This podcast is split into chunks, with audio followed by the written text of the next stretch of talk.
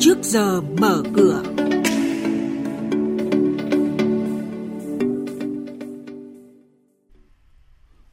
Thưa quý vị và các bạn, tâm lý nhà đầu tư đối với các thị trường trái phiếu bằng đồng nội tệ ở Đông Á mới nổi được cải thiện.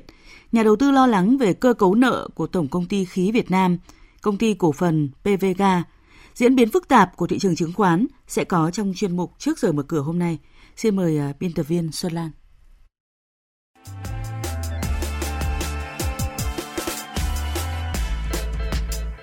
Một thông tin rất đáng chú ý, tâm lý nhà đầu tư đối với các thị trường trái phiếu bằng đồng nội tệ ở Đông Nam Á mới nổi đã được cải thiện, nhưng vẫn còn tồn tại những quan ngại về sự ổn định tài chính trong khu vực. Đó là nhận định trong báo cáo giám sát trái phiếu châu Á phát hành hàng quý của Ngân hàng Phát triển châu Á ADB. Theo ngân hàng ADB, tính tới cuối năm 2018 đã có 13.100 tỷ đô la trái phiếu bằng đồng nội tệ đang lưu hành tại thị trường Đông Á mới nổi.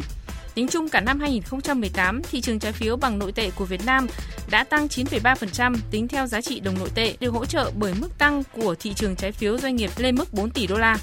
Cơ cấu nợ của Tổng công ty khí Việt Nam, công ty cổ phần PVGA, mã là GAS, đang ở mức khá an toàn, song cổ đông và nhà đầu tư chưa thực sự yên tâm khi hàng chục tỷ đồng góp vốn vào doanh nghiệp khác bị bốc hơi, dù đây chỉ là những tồn dư từ quá khứ. Tại thời điểm ngày 31 tháng 12 năm 2018, nợ phải trả của PVG là hơn 15.000 tỷ đồng, giảm khá nhiều so với hơn 18.600 tỷ đồng trước đó một năm. Diễn biến các khoản nợ của PVG có thể khiến các cổ đông tạm yên tâm sau một số khoản góp vốn với thực trạng vốn góp vào doanh nghiệp khác phải trích dự phòng tới 75 tỷ đồng lại không thể không khiến cổ đông lo lắng. Tổng công ty Máy động lực và Máy nông nghiệp Việt Nam, công ty cổ phần Vim, mã chứng khoán là VEA vừa nhận được quyết định của Cục Hải quan thành phố Hà Nội về việc ấn định thuế đối với hàng hóa xuất khẩu, nhập khẩu do Vim khai sai mã HS thuế xuất vào hàng hóa nhập khẩu. Việc này diễn ra trước khi thực hiện phát hành cổ phần lần đầu ra công chúng IPO dẫn đến phải nộp lại hơn 352 tỷ đồng. Vim đã nộp khoảng 172 tỷ đồng và còn phải nộp gần 180 tỷ đồng. Công ty trách nhiệm hạn Pfeto, cổ đông lớn, tổ chức có liên quan đến ông Nguyễn Xuân Quang, thành viên hội đồng quản trị của công ty cổ phần thủy điện Vĩnh Sơn Sông Hinh, mã là VSH, vừa có thông báo đăng ký bán thoái vốn toàn bộ 29 triệu 234.900 cổ phiếu VSH tương ứng tỷ lệ 14,17%. Giao dịch dự kiến thực hiện từ 25 tháng 3 đến 23 tháng 4 theo phương thức thỏa thuận. Mới đây nhất, một cổ đông lớn khác của VSH là công ty trách nhiệm hạn Hoàn Mỹ cũng vừa thoái vốn toàn bộ hơn 13,92 triệu cổ phiếu trong ngày 6 tháng 3 theo phương thức thỏa thuận ở mức giá 15.950 đồng cổ phiếu. Tiếp theo là dự báo diễn biến của các chuyên gia về cổ phiếu chứng khoán.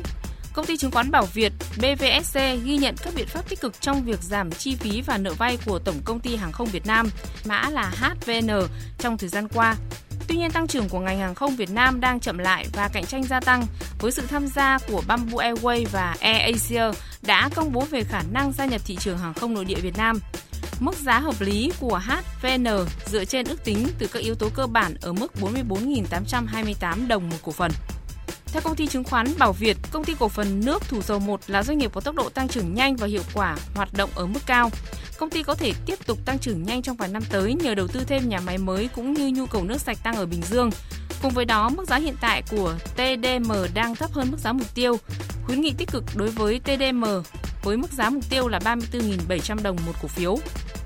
Bước vào phiên giao dịch chiều qua, quán tính của lực cầu cuối phiên sáng giúp VN Index nới rộng đà tăng trong ít phút đầu phiên.